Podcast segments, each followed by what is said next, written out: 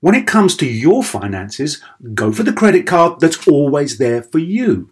With twenty-four seven U S-based live customer service from Discover, everyone has the option to talk to a real person anytime, day or night. Yep, that means no more waiting for, quote, normal business hours just to get a hold of someone. Real service from real people whenever you need it. Get the customer service you deserve with Discover. Limitations apply. See terms at discover.com slash credit card. So why do you want to learn a new language? I'll tell you why. Because ¿dónde está el baño can be a very important question at times. You know, Rosetta Stone is the most trusted language learning program, available on desktop or as an app. Fast-track your language acquisition with immersive lessons designed to teach you to pick up languages in a natural way. I love the fact that I can go from my laptop to my phone to pretty much anywhere and learn the language of my choice. Not to mention, I'm bringing my communication skills to new heights. Don't put off learning that language. There's no better time than right now to get started. For a limited time, StarTalk Radio listeners can get Rosetta Stone's lifetime membership for fifty percent off. Visit rosettastone.com slash StarTalk. That's fifty percent off unlimited access to twenty-five language courses for the rest of your life. Redeem your fifty percent off at rosettastone.com slash StarTalk today. Hello, StarTalk family. The episode you're about to watch was recorded shortly before the tragic passing of celebrated writer and T V host Anthony Bourdain. We're thankful for the opportunity to share Anthony's unique perspective in the universe on food, culture, and life. On behalf of all of us at StarTalk, thanks for watching.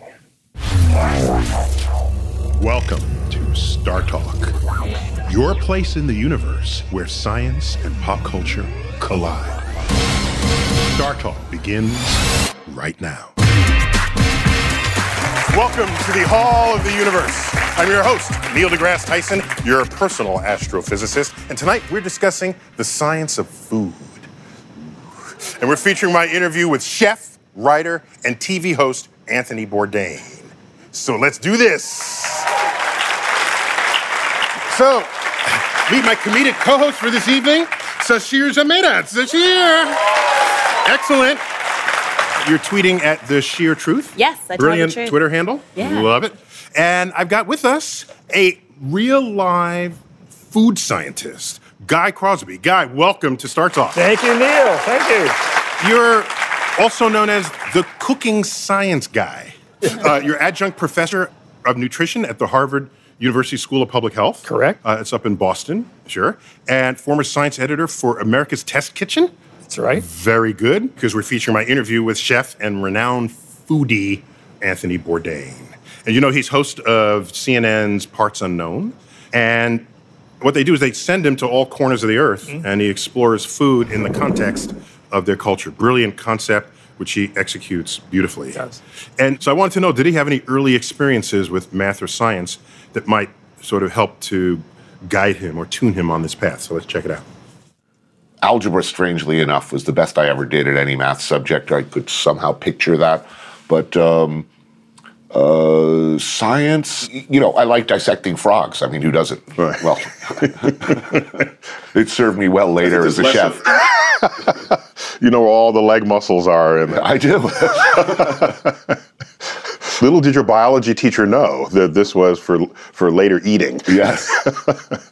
So uh, tell me how you came to think about food and culture. Because the fact that the very phrase, it's a matter of taste, mm-hmm. means I might like something that you don't and vice versa. So what does it even mean for you to have a show to talk about what's good and what isn't? Well, it is completely subjective. I mean, they say that, that uh, all all food tastes are acquired or are, are are learned, that they are not, I mean, babies will eat rotten food if their, if their mothers say this is good. Uh, I think bitter, we babies, at least in this country, react to negatively. Hence, no vegetables. Yeah. yeah, yeah. I never evaluate food on the show anymore. I don't use adjectives anymore. I never say, well, I've, I've no toast, you know, background notes of minerality. Does this help anyone in any way? I, I, I say, wow, this is really good, or I'm not so sure about that. Um, but it's entirely subjective. Um, I know that some people have a genetic inability to taste certain flavors or experience them, them differently. I have a chef friend who who uh, did a lot of experiments with that. One out of a small group of people will not detect certain flavors at all. Well, if they become a colony, they could end up creating dishes that would be offensive to those who taste that, who yeah. have the capacity to taste it, and they don't, mm-hmm. and therefore it's just fine to them. Yeah, for example, I think one of the things that's prevented uh, the Philippines from taking their uh, rightful place as a major world cuisine beloved by everybody on every corner, I think that's because, my guess, uh, they like an element of bitterness. And in fact, in the Philippines, they will use bile um, to add that, you know, very important note to uh, some of their uh, traditional dishes. And that's a That's a taste that Americans, you know, I think, instinctively recoil from in a way that they just simply do not. That that's a that's a treasured component.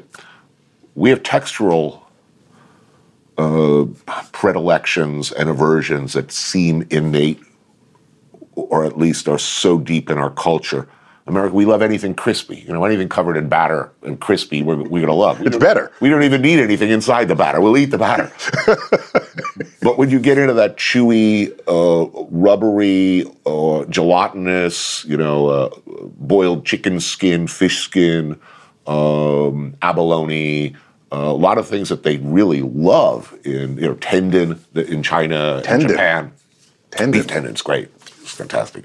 But look, look at you. I mean, that's, that's most Americans go, oh, dude, no. So, Guy, explain to me, explain to me, how is it that somebody could find something to be a delicacy and I would just find it to be nasty? What is the science behind that, other than just possibly missing the same taste, you know, have not having corresponding taste buds? Because that can't be, that can't explain everything. No. Right, so, so what's going on there? Well, so we can break this question down into two parts, right? There are foods that people like and dislike, and then there are foods that just plain disgust people. So the, the foods that we learn to like and dislike, that really has to do with sort of genetic inheritance. It has to do with uh, the maternal diet. It has to do with, you know, how what children ate as they grew up and their culture that they grew up in. You know, like comfort foods, people have a comfort foods they like. Is there anybody in the world who doesn't like ice cream? Um, I don't really like maybe ice cream. One you don't two. Like ice cream? I don't like cold things. What the hell? What? Do I have to go? Security. Do I have to leave? We'll get back to you in a minute. Go.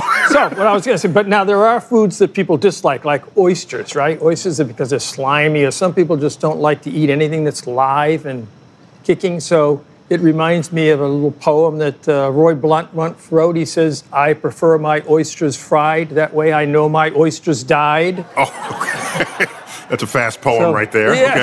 okay. Uh, but then you get into foods that disgust people, right? And that generally is out of fear. People, a fear of being harmed, and that's what makes them, so they've done- So it's anim- psychological, not scientific, yeah. not, not um, physiological. Yep. Well, they've done animal studies where they fed animals things that make them sick, and the animals will never eat that food again, whatever. So, you know, I think the, the example there is like durian fruit, if you're familiar with that. Dur- for South people in Southeast Asia, they love that stuff. It's the king of fruit.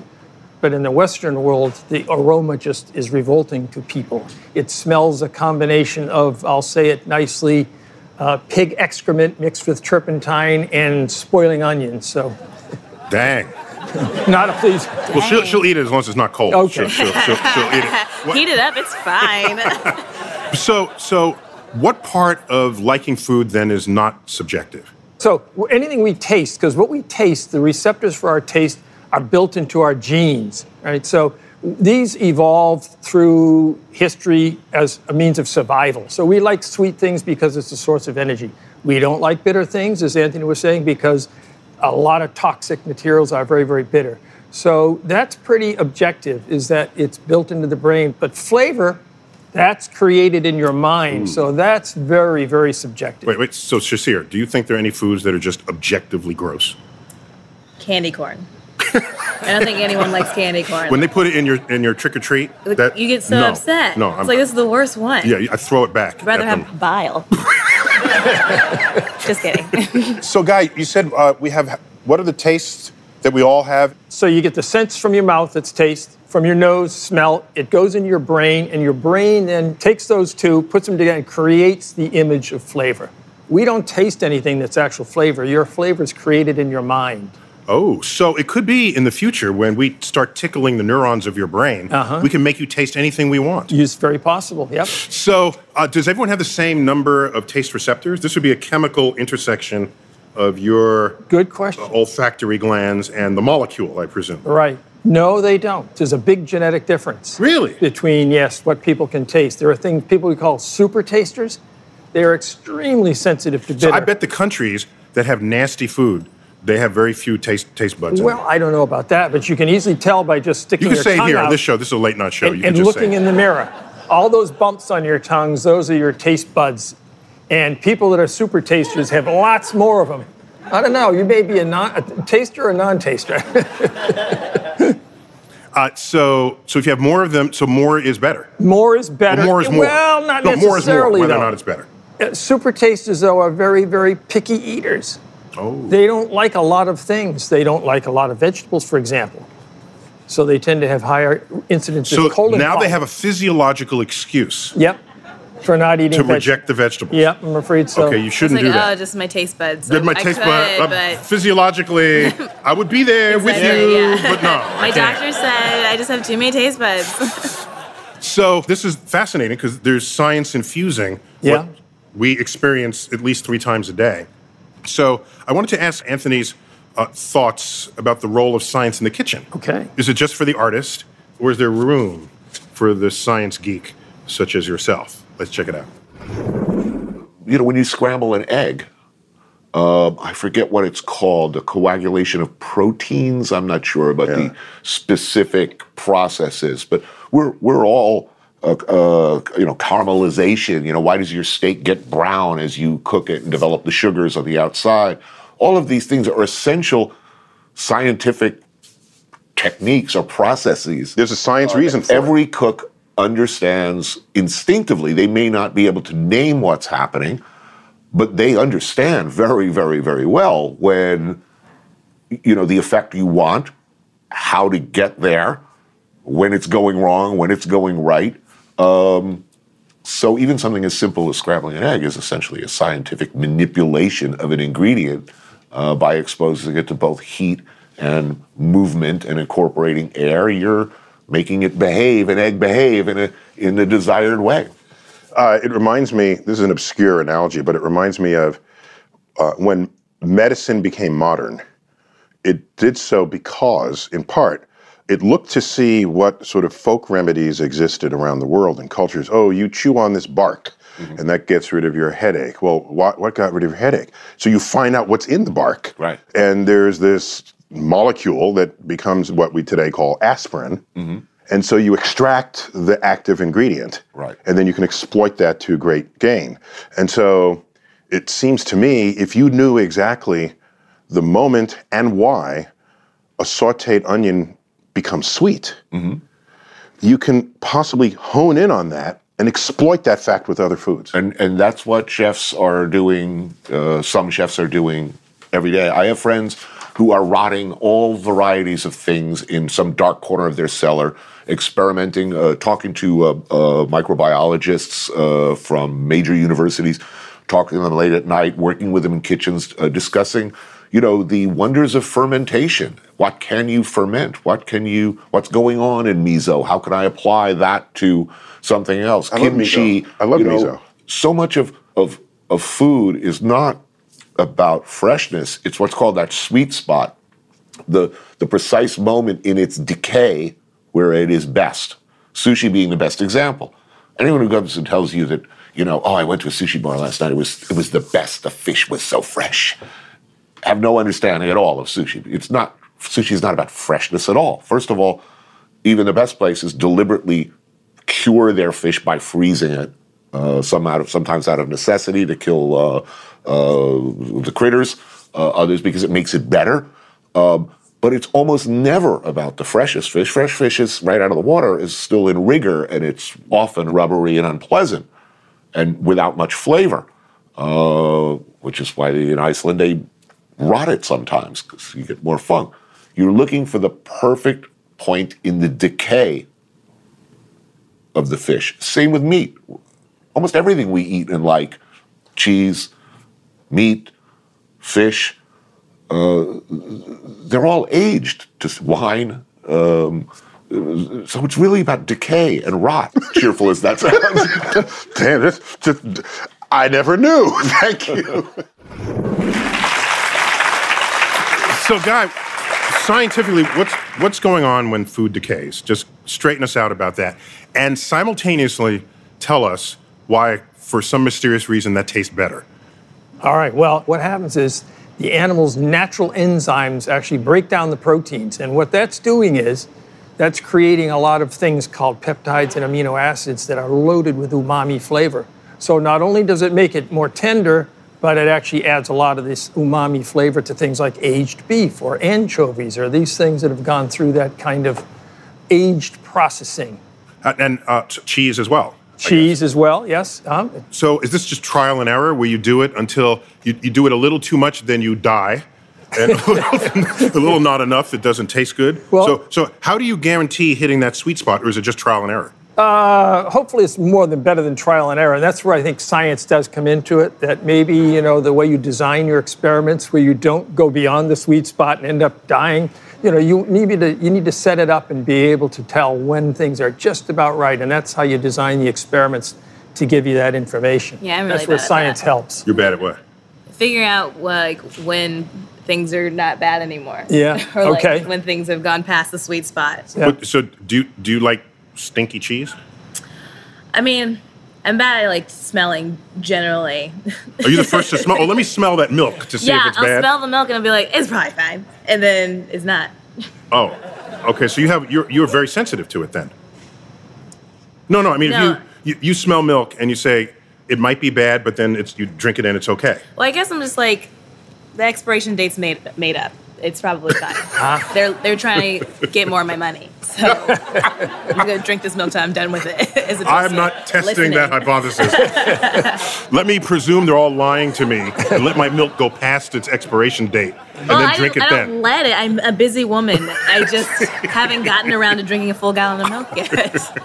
So what's the difference between fermentation, which we all know and love, uh-huh. uh, it's responsible for most of the alcohol we drink, and uh, it's something just rotting? Yeah, okay. Or is it the same thing? Well, in some ways it is similar. The fermentation's created by bacteria called lactobacillus bacteria that form lactic acid.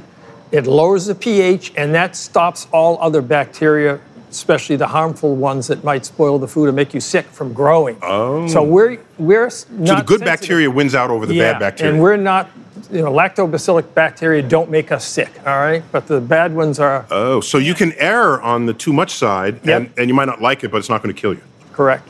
So I wanted to ask Anthony about food in space. Mm. And you know he's thought about this, because he thinks about food everywhere, including space. So let's check it out. I did a, a, an episode of Top Chef at uh, NASA headquarters, and um, we were talking about food in space. And, of course, your entire uh, taste perception, I was told, I was talking to, uh, I think, Chuck Yeager. The Chuck Yeager, yes. yeah. And uh, talking about uh, what you crave, you know, when you've been away from, you know, your favorite restaurants for, or any restaurants for a considerable amount of time. And he talked about how your your ability to perceive flavors changes at altitude. People experience this in planes, of course. Uh, plane food is is altered so that it, it makes up for the effects of altitude. But astronauts get it really bad, and the stuff they crave more than anything, so uh, Mister Yeager told me, is uh, hot sauce. Mm. Like, you know, Tabasco or anything spicy, because up there everything tastes bland. So you're telling me those those bulky areas in their spacesuits, they're, they're smuggling bottles of hot sauce on the way up. uh, the astronauts I've spoken to, they say this uh, without hesitation, that Um, they, they they eagerly want spicy foods, yeah. and they find themselves visiting other national modules of the space station where their food tends to be spicier than their American food. Yeah, so that would be tough for me, bland food for nine months. Yeah. Um, I went, uh, I trained in jiu-jitsu, and uh, I foolishly you know, decided I was going to compete a, a few times, and in the run-up to the competition, uh, I had to cut weight to make my weight category, which meant doing without salt at all mm, for a so week. So you don't retain the water, yeah. It, it's horrible. It's, it is horrible.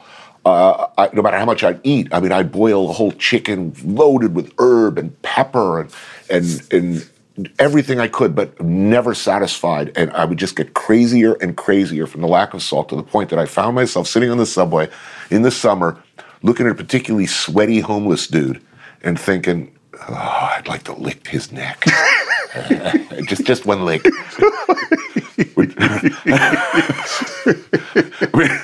That is fascinatingly gross.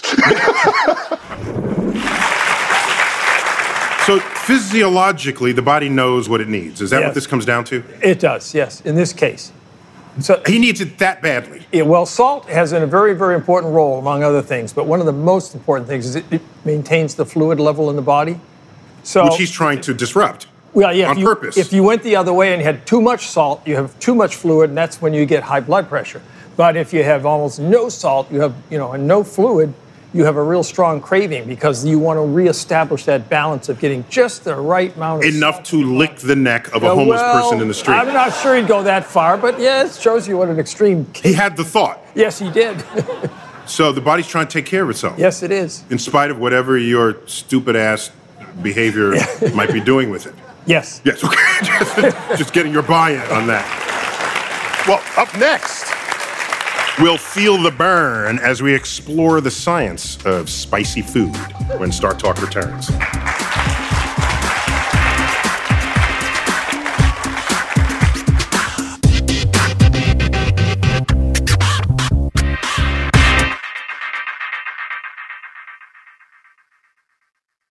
There are over seventy-five million monthly Tubi viewers. That's more people than there are influencers on the internet, which means Tubi is more popular than sponsored posts for digestive enzymes and high coverage foundation, more popular than soft launching your boyfriend, more popular than making boomers explode with rage when you tell them how much you make on a single post. Tubi, it's more popular than influencers. See you in there. This podcast is supported by FedEx. Dear small and medium businesses, no one wants happy customers more than you do. So you need a business partner just like you, like FedEx, who understands your passion for serving your customers, because they have the same commitment towards you. That's why FedEx offers you picture proof of delivery, packageless and paperless returns, as well as weekend home delivery to ninety-eight percent of the U S on Saturday and fifty percent on Sunday. See the FedEx service guide for delivery information. What's more, FedEx Ground is faster to more locations than U P S Ground. Trust FedEx for timely deliveries. See what FedEx can do for your business. Absolutely, positively FedEx. Whether you're a family vacation traveler, business tripper, or long weekend adventurer, Choice Hotels has a stay for any you. And that's good, because there are a lot of me's. Choice Hotels has over seventy-four hundred locations and twenty-two brands, including Comfort Hotels, Radisson Hotels, and Cambria Hotels. Get the best value for your money when you book with Choice Hotels. Cambria Hotels feature locally inspired hotel bars with specialty cocktails and downtown locations in the center of it all. Hey, that's me. Radisson Hotels have flexible workspaces to get the most of your business travel, and on-site restaurants. That's me too. And at Comfort Hotels, you'll enjoy free hot breakfast with fresh waffles, great pools for the entire family, and spacious rooms. Hey, that's me too. I guess I'm just going to have to stay at all of them. Choice Hotels has a stay for any you. Book direct at choice hotels dot com, where travel comes true.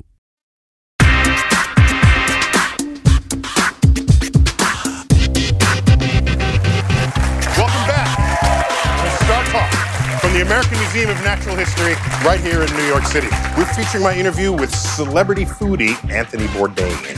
His food and travel show, Parts Unknown, has taken him on culinary adventures across the globe. And I asked him about the connection between geography and spicy food. Check it out. Why do some regions of the world eat spicy foods and others not? Right. And why does it seem that spicy foods corresponds with latitude on Earth? ah.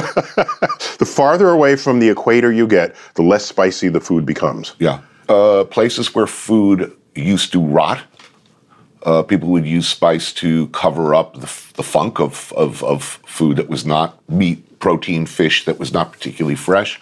And also uh, spices preserve food. Um, I think when you look at the spicy food belt, uh, you know, you see people who had to. I mean, this is the story of food. It explains a lot about, you know, if, you, if you're in a, a, a country where there's a lot of dried legumes, often it was a siege culture. People who had to wall themselves up Uh, surrounded by enemies and wait for the enemies to die of starvation because they had plenty of lentils. That's an oversimplification, but true. Um, why do people eat really, really rotten food sometimes? Uh, you know, like why do why do they like harkal, a rotten shark, in Iceland, which is literally rotted to the point of putrefaction? Their flavor spectrum up there was very narrow. I think they just got their palates got bored. They needed, you know, how do we? They didn't have access to, to much in the way of spices, so they just started rotting stuff. But I think the, the spice question is simple: no refrigeration and hot temperatures. So, so Guy, how does spice preserve food? What's going on? Well, so all these, the foods start to rot because one reason, the bacteria start to attack them and eat up the proteins and make all these smelly things, but spices are really, really good. Some of them, about a dozen of them, really good antibacterial agents. Things like oregano and thyme, they have really strong activity against bacteria, so they will kill off and preserve the food for a longer period of time. Plus, they will mask any sort of off flavors that might develop in the meantime. So, yes. My favorite spice is scary spice. Then baby, scary posh, spice. Ginger, sporty. I forgot all about that. How could you forget? Oh, man, that was like, wait, how old are you? Um, excuse me. We're on television right now. So, Anthony Bourdain, he, he's tried every spicy food on Earth. And then I told him about the spiciest food that I ever experienced. Mm. Let's check it out. I ate at an authentic Sichuan restaurant in San Francisco recently. And I was waiting for the next dish to be some reprieve from the previous dish. Yeah. And that did not happen. Yeah. Every single dish was hotter than the previous one. Even in Chengdu, the, the major city in uh, in Sichuan province, or where I've been a few times, uh, you'll see locals at their favorite Sichuan hot pot place, literally doubled over, no. holding their stomachs, mopping mopping their necks, faces beat red. Um, it is a, it can be excruciatingly painful, and this is an interesting uh, uh, scientific phenomenon that, I, that that's always intrigued me. Um, a lot of people suggest that their favorite Sichuan hot pot has, it, that they secretly lace it with opium because uh, what happens is they eat this scorchingly hot food, very uncomfortable to eat, but intensely pleasurable. Um, and the next day they wake up with a craving. And I find this as well uh, when I'm eating really, really, really spicy food. And some have suggested that this is due to there's this uh, flood of endorphins that your brain releases when uh, experiencing really painful, painfully hot food, and that that yeah, I guess that happens while you're eating it. And the next morning, it's not there, and you you feel this sudden withdrawal. You feel the absence, the absence of that endorphin rush that you had the the night before, and this immediately compels you to get more. Uh, I've had this experience after tattoos as well. I've had a lot of people who've gotten tattooed, uh, and like me, say that right afterwards they always want another, which seems counterintuitive. This is good because I don't have any, so uh, maybe if I should stay that way, I'd be good.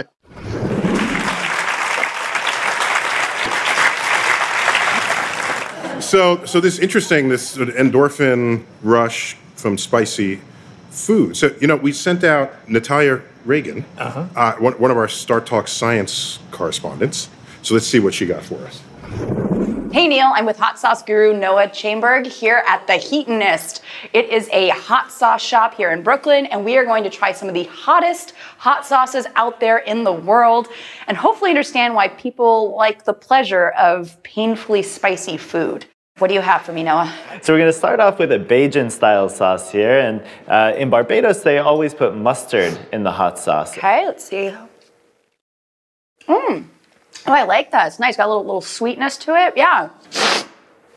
Yeah. Nice kick, too. It does. And, and the, the interesting thing, the reason why we feel the spice is that chili peppers have capsaicin, which is a compound that actually was it was produced by plants to keep mammals from eating them um, because mammals actually grind the seeds, and so it's not great for dispersing chili peppers. But birds swallow the seeds, and they are great at dispersing seeds because they can fly and they can eliminate them wherever they may go. So next up we have Uh, from a small farm in Japan, this sauce is made with golden habaneros and a bit of dried mango. The sweet and a nice kick in the butt right afterwards. Ooh, I'm gonna need some milk. And the, the reason why I take a sip of milk is actually the fat and the casein in the milk binds the capsaicin and washes it away, which is exactly what I need right now, so. The other thing that works well is alcohol, but oh. It can't be something weak. It has to be strong alcohol, so no beer.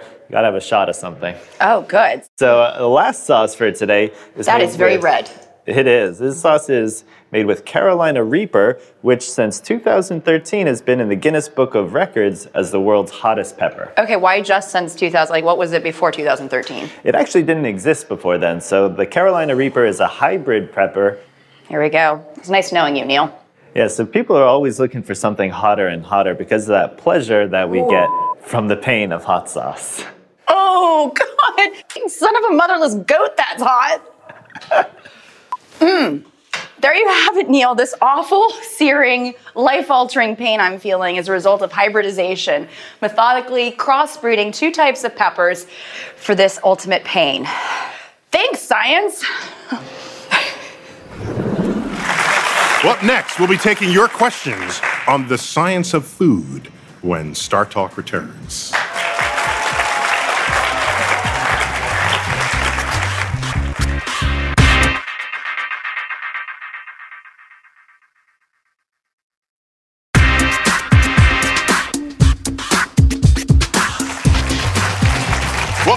Star Talk from the American Museum of Natural History.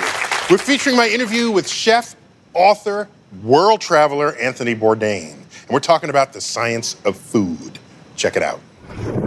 There's a branch of the culinary universe that seems to focus on molecular? Molecular uh, gastronomy, yes. Yeah, am I correct in characterizing that as how can I bring as much science as I possibly can to the protein molecules and the phen- yeah. and the freezing and the cooking times?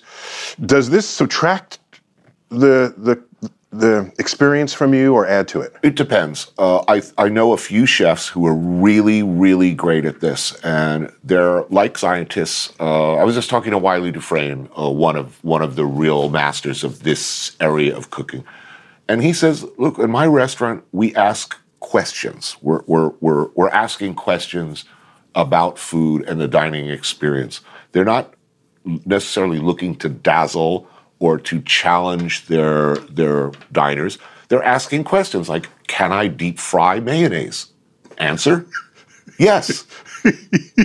Also, I'm sorry, I would have never in my whole life, that is a not, that I'm sorry, I would never thought that. But once he figured out how to deep fry mayonnaise, he figured out how he could fry other sauces, how to uh, cause them to uh, stay s- essentially solid, solid and not explode when you throw into hot fat.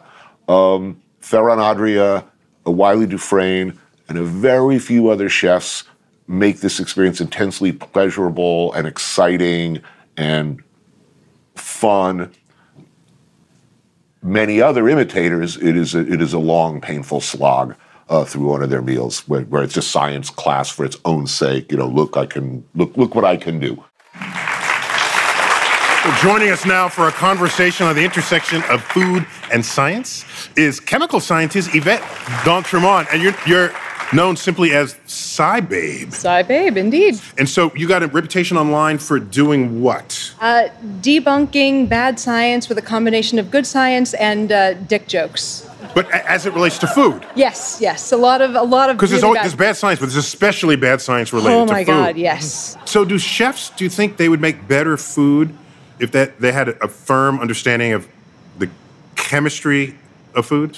I think it can help, but I've seen somebody try to make mashed potatoes using amylase to break down the... They're like, look, I can make the creamiest mashed potatoes you've ever made, you've ever seen. Instead, they made sugary goop because when you break down starch, you get sugar. Sometimes you just have to add some butter and cream to your potatoes. Well, so, Guy, you have some science food demo you can share with us. Yeah, we I, do. I just happen to have some liquid nitrogen. Wow. Right, never leave home without it. Yes. And, of course, you need some goggles. Yes, for sure. And you're the only one with goggles? We don't get goggles? Yeah, we're going to do some reverse cooking, huh? Yeah, there we go. Okay. Uh, what do you have for us? Well, I happen to have right here some ice cream mix, too. Oh, so, so that's ice cream mix? Did you, it looks like ice blueberry cream ice mix. cream. Well, just, so we're going to drop some in. This is like casting a spell. Would these be StarTalk dots? And look at them, they're forming, and we'll get a few in here. So why don't you have a, a, a chant? Yeah, boil, boil, uh, yeah, toil in trouble, toil in trouble. Go ahead, you're doing a great job. Have you ever, have you ever heard the vegetarian witches? No. Eye of potato, head of lettuce. I think we probably got enough in here, huh? Just full of dad no. jokes. All right, huh? Let's see what we've got. Let's put in a little... Just curious. Ooh, that's nice and Whoa. cold. Yeah, isn't it, though? Now, do you do this at home? Every day. Yeah. It's all right. And the whole point of this liquid nitrogen is it freezes the thing so fast that the crystals are extremely small, so they have a really super smooth texture. Because you get... So you get only big crystals when it freezes slowly? Slowly, yeah, okay. And that makes it very grainy, so you don't want that. There's still so. smoke coming off of it. Yeah, it may be very okay? cold, so be careful. I love the show. Well, our StarTalk fans had their own questions about the science of okay. food, and which means right now it's time for Cosmic Queries. And so we took your questions of trying to separate food myth from food science, so bring it on, Sasheer. Okay, Drew G from Instagram says, is there definitive evidence that certified organic foods are actually healthier? At this point in time, there is no evidence to suggest that organic foods are healthier than conventionally grown produce. And the other thing is organic uses pesticides too. Mm-hmm. A lot of people think they're pesticide-free. Notice it doesn't say pesticide-free on the label. It says organic. So mm. they're just different farming techniques. So, But you're a scientist. I, what I, do you know? Science. Guy, you want to add to that? Yes, there is generally, though, you'll find the one area that it does show some improvement in organic is the chemical pesticide residues because they don't allow real chemical ones in organic. So you mean artificial chemicals as opposed to well, it's, natural chemicals? Right. All, uh, actually, there are some synthetic pesticides allowed in organic farming, and not all synthetics are necessarily more toxic than uh, the naturally occurring ones. There are a lot of crossover between, you know, what's more toxic, what's less toxic, and natural doesn't mean better for you. I've heard a rumor that polio is natural. I'm just saying, natural does not mean good for you. Up next, Anthony Bourdain describes his culinary adventures in Antarctica when StarTalk returns.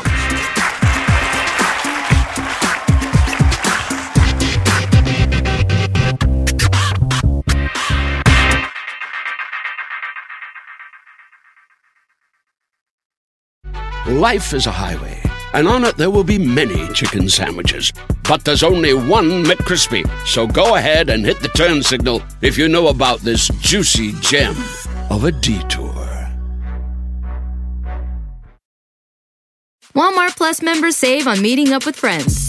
Save on having them over for dinner with free delivery with no hidden fees or markups. That's groceries, plus napkins, plus that vegetable chopper to make things a bit easier. Plus, members save on gas to go meet them in their neck of the woods. Plus, when you're ready for the ultimate sign of friendship, start a show together with your included Paramount Plus subscription. Walmart Plus members save on this plus so much more. Start a thirty-day free trial at walmart plus dot com. Paramount Plus Essential Plan only. Separate registration required. See Walmart Plus terms and conditions.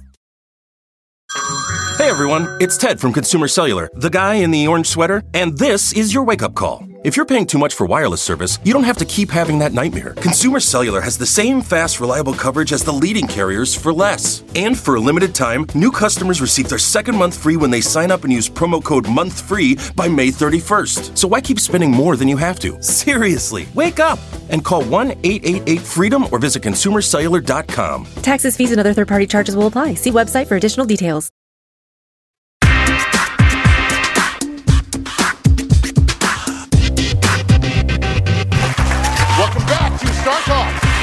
From the American Museum of Natural History, we're featuring my interview with food and travel show host Anthony Bourdain.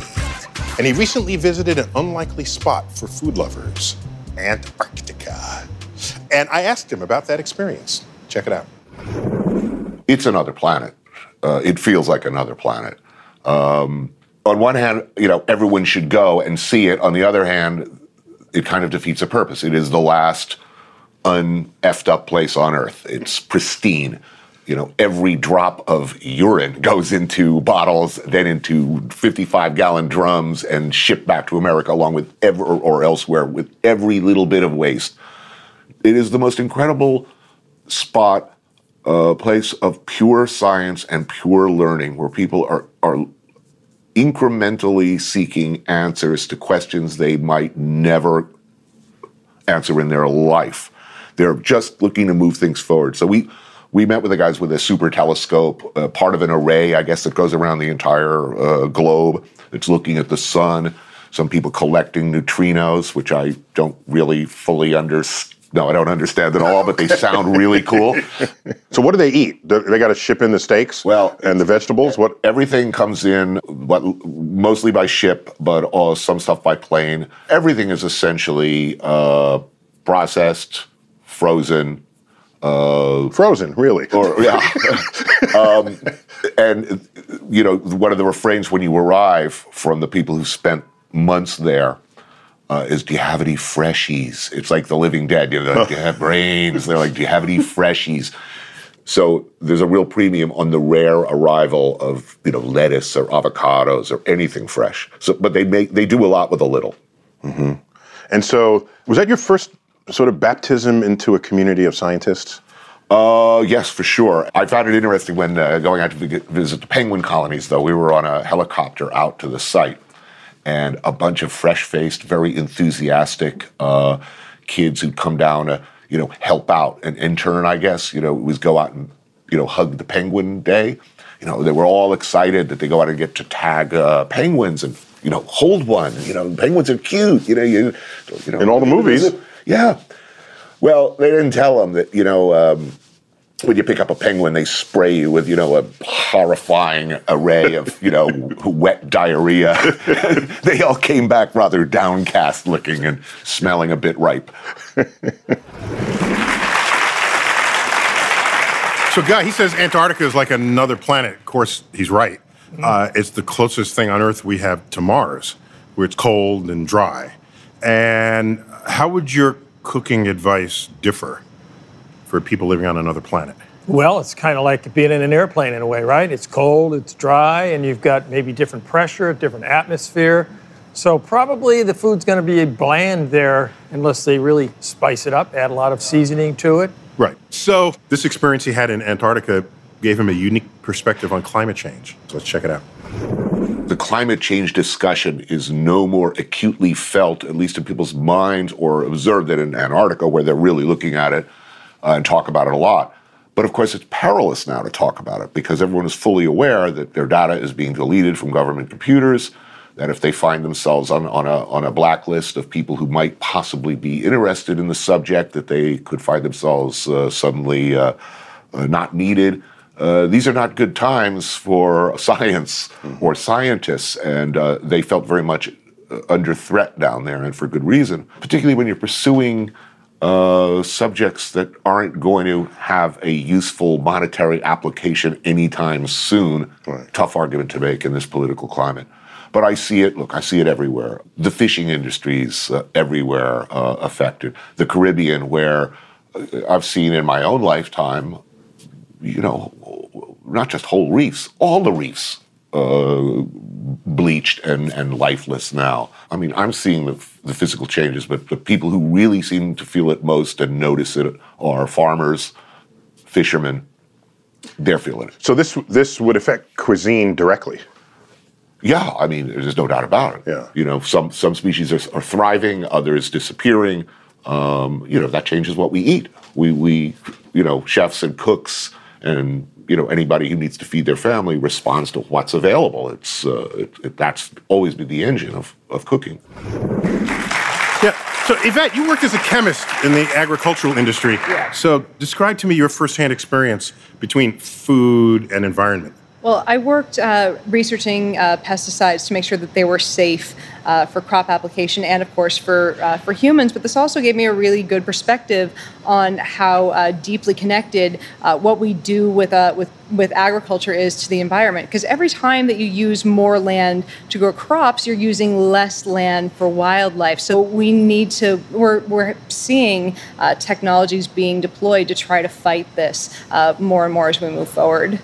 So, Guy, what's what's the first consequence in the chef's kitchen? Well, of course, you're going to have you know higher C O two and temperatures, so that's going to change your seasonal availability. And of course, costs will go up, and nutri- nutritional quality tends to go down. So, yeah, so those will be some of the issues. That, but on the other hand, you do have some advantages. For example, some places the higher will improve. Some things will, like for example, you know, grapes really like the heat stress to create really good wine. So you might even find that wine even in England might actually become pretty good. Did you, you know? just have, did you just, you put the word wine and England in the same I sentence? I did, yes. Huh? Okay. I lived in England. So what you're saying is all the other foodstuffs will be crap, but we'll have really good wine. Well, coming up in the science of food, Anthony Bourdain and I discuss meat grown in the laboratory when StarTalk returns.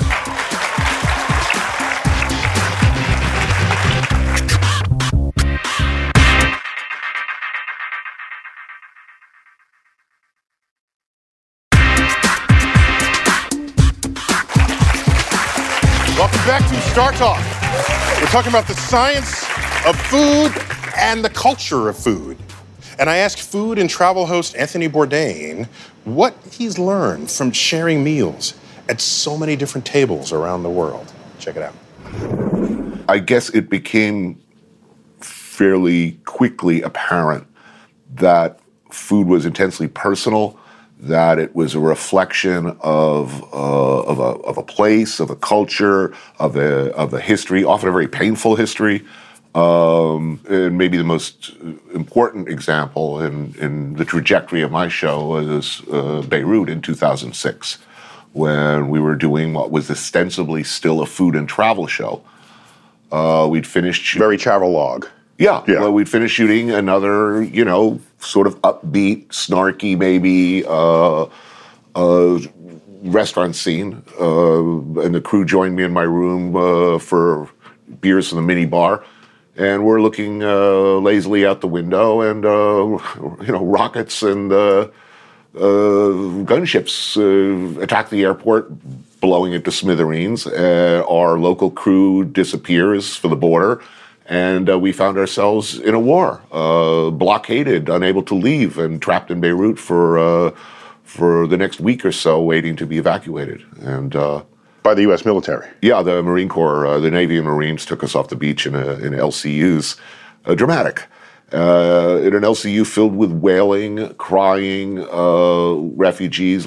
And just looking out at the water as we pulled away from the beach, it just struck me as obscene to contemplate ever doing a upbeat food show uh, in a world that allows things like this to happen regularly. So this was a pivot point. Absolutely. Everything changed. Everything changed at that moment.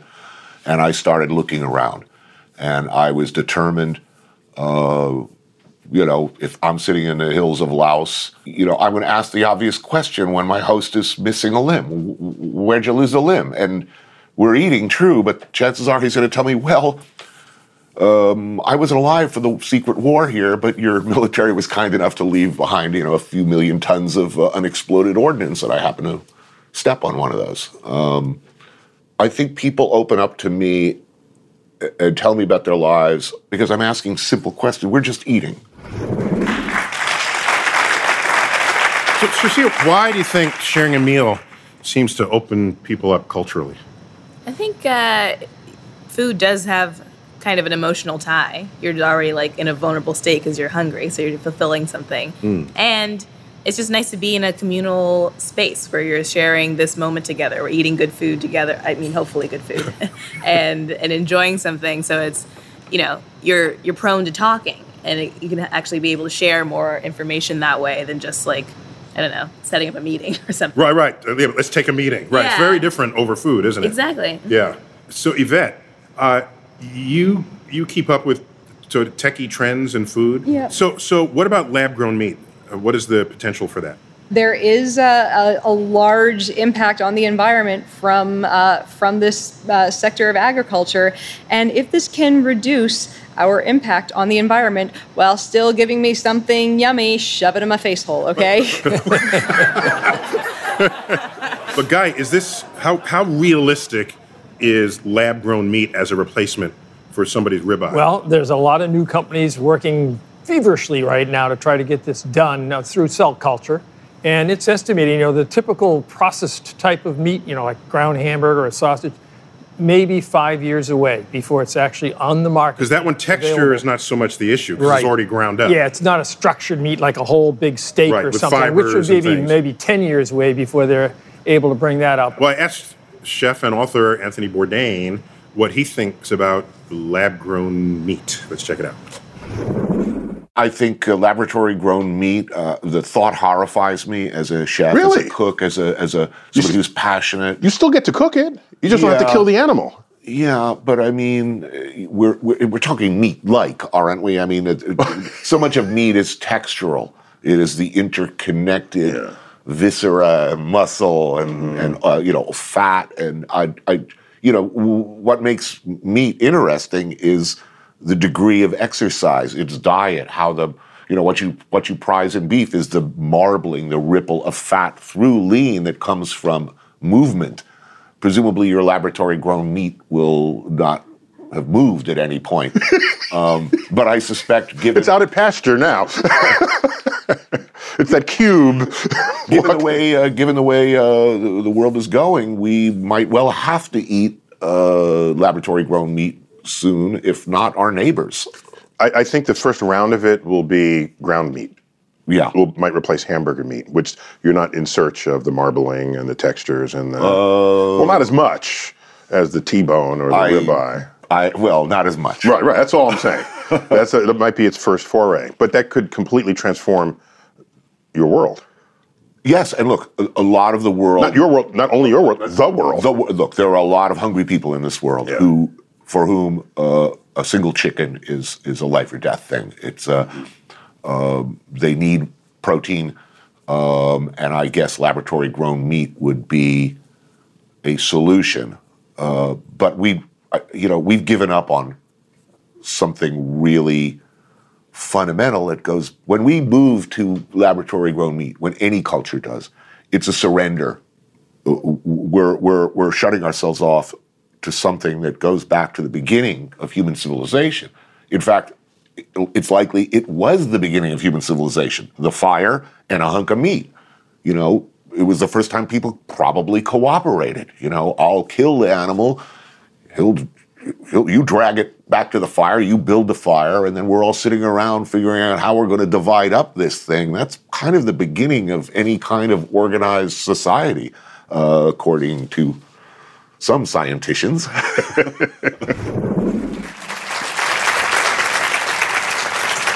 The idea that food goes back, capturing the culture of a place, capturing a time. I respect that. However, just because something happened long ago and you respect it because it's old doesn't mean something can't happen that's new and then you respect it because it's new. You can create something new that a thousand years they'll look back and say, way back in the early twenty-first century, this new product emerged. It is cultural. It's traceable that far back. And it emerged at a time when there were food shortages, when not all the world had access to proteins, not all the world had access to vitamin enrichment. People were dying. Climates were changing. It may be that we're living at the cusp of a food revolution, where we no longer look towards the cultures disparate around the world that produced one kind of food or another. Maybe the very culture we're after is the culture of the Petri dish. Maybe that's the culture. We should ask, how should we manage our food? What should we do about the shortages today, especially in a growing population? So I see the future of food as we're going to look back. We're going to look back to the early twenty-first century. We're going to say, wow, we invented whole new cuisines that could feed the world. And that is a cosmic perspective. I've been your host, Neil deGrasse Tyson, your personal astrophysicist. As always, I bid you to keep looking up.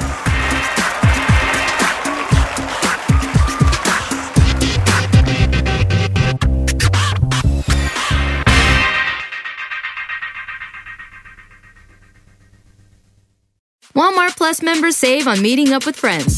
Save on having them over for dinner with free delivery with no hidden fees or markups. That's groceries, plus napkins, plus that vegetable chopper to make things a bit easier. Plus, members save on gas to go meet them in their neck of the woods. Plus, when you're ready for the ultimate sign of friendship, start a show together with your included Paramount Plus subscription. Walmart Plus members save on this plus so much more. Start a thirty-day free trial at walmart plus dot com. Paramount Plus essential plan only. Separate registration required. See Walmart Plus terms and conditions. It's hard not to add a side of hot, crispy hash browns to your favorite McDonald's breakfast. It's even harder not to eat said hash browns before you get home. Ba-da-ba-ba-ba.